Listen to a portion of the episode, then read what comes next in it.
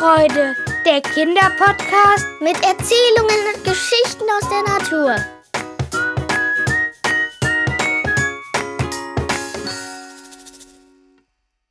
Verschollen im Moor von Ferdinand aus der sechsten Klasse.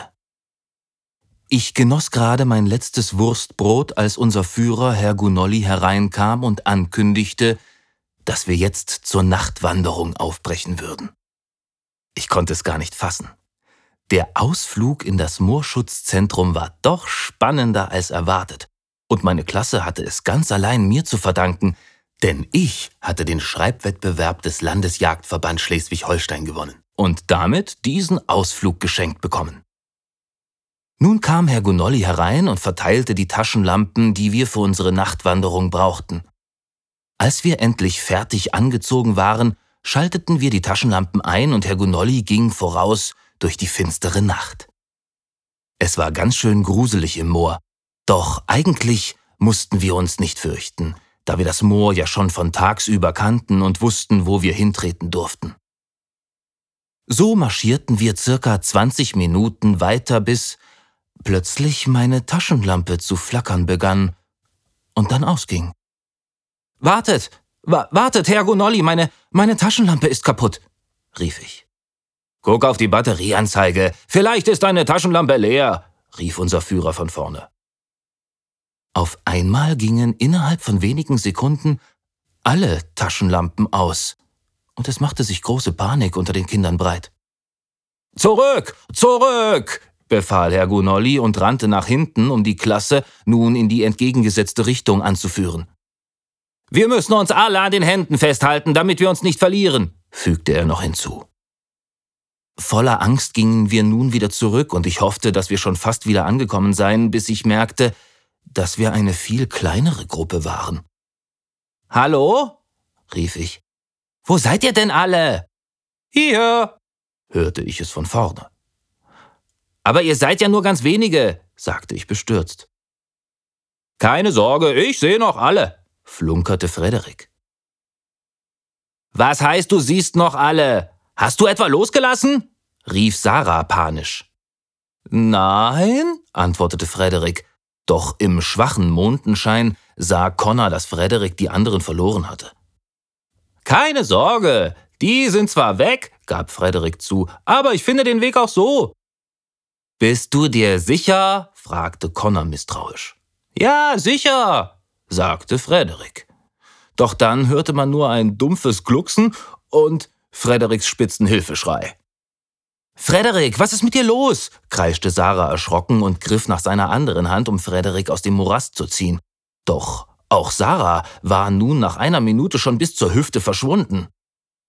Connor, halt fest! schrie ich panisch, und wir zogen aus Leibeskräften. Aber wir schafften es nicht, die anderen herauszuziehen, sondern versanken selber im Moor. Es war ein fürchterliches Gefühl, im Moor festzustecken, und ich dachte schon, dass ich in tausend Jahren einmal als Moorleiche gefunden werde, bis ich auf einmal etwas Hartes spürte. Was war das denn? fragte ich mich. Dann hörte ich es krachen und versank noch viel schneller im Moor.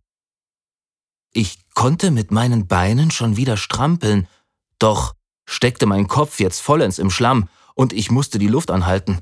Plötzlich spürte ich einen Ruck an meinen Beinen und stieß hart auf. Wo war ich denn jetzt gelandet? überlegte ich. Dann sah ich Sarah, Connor und Frederik neben mir stehen. Nun war alles gut.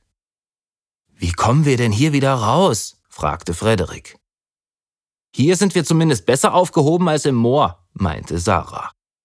Kurz darauf rief Connor erfreut, Ah, jetzt weiß ich, wo wir sind. Wir sind in einem unterirdischen Gang gelandet. Darüber habe ich mal was gelesen. Die gibt es hier zuhauf und alle führen in den Keller des Moorschutzzentrums. Na dann los, rief ich und wir tasteten uns vorwärts, da wir immer noch keine Taschenlampen besaßen.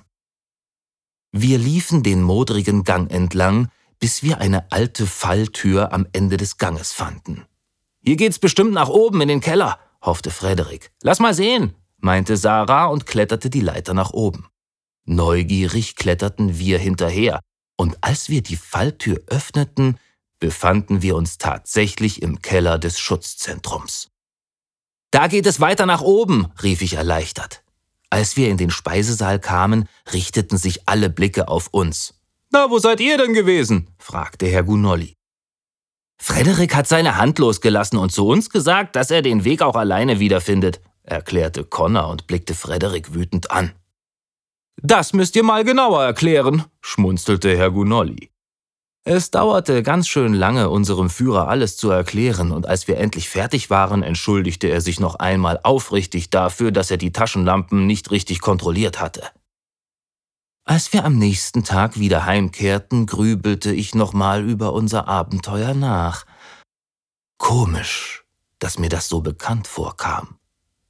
Doch dann fiel es mir auf. Das war doch auch so in meiner Geschichte passiert, mit der ich den Schreibwettbewerb gewonnen hatte. Zu guter Letzt erzählte ich meine Erkenntnisse meiner Klasse. Was für komische Zufälle es doch gibt. Freut euch schon heute auf die nächste Folge von Waldzauber und Wiesenfreude. Abonniert einfach diesen Podcast, dann seht ihr, wenn eine neue Geschichte für euch online ist. Mehr Informationen zum Schreibwettbewerb des Landesjagdverbandes Schleswig-Holstein könnt ihr, eure Eltern oder Lehrer auf der Homepage www.mitpapier finden. Dieser Podcast wird unterstützt vom Deutschen Jagdverband e.V.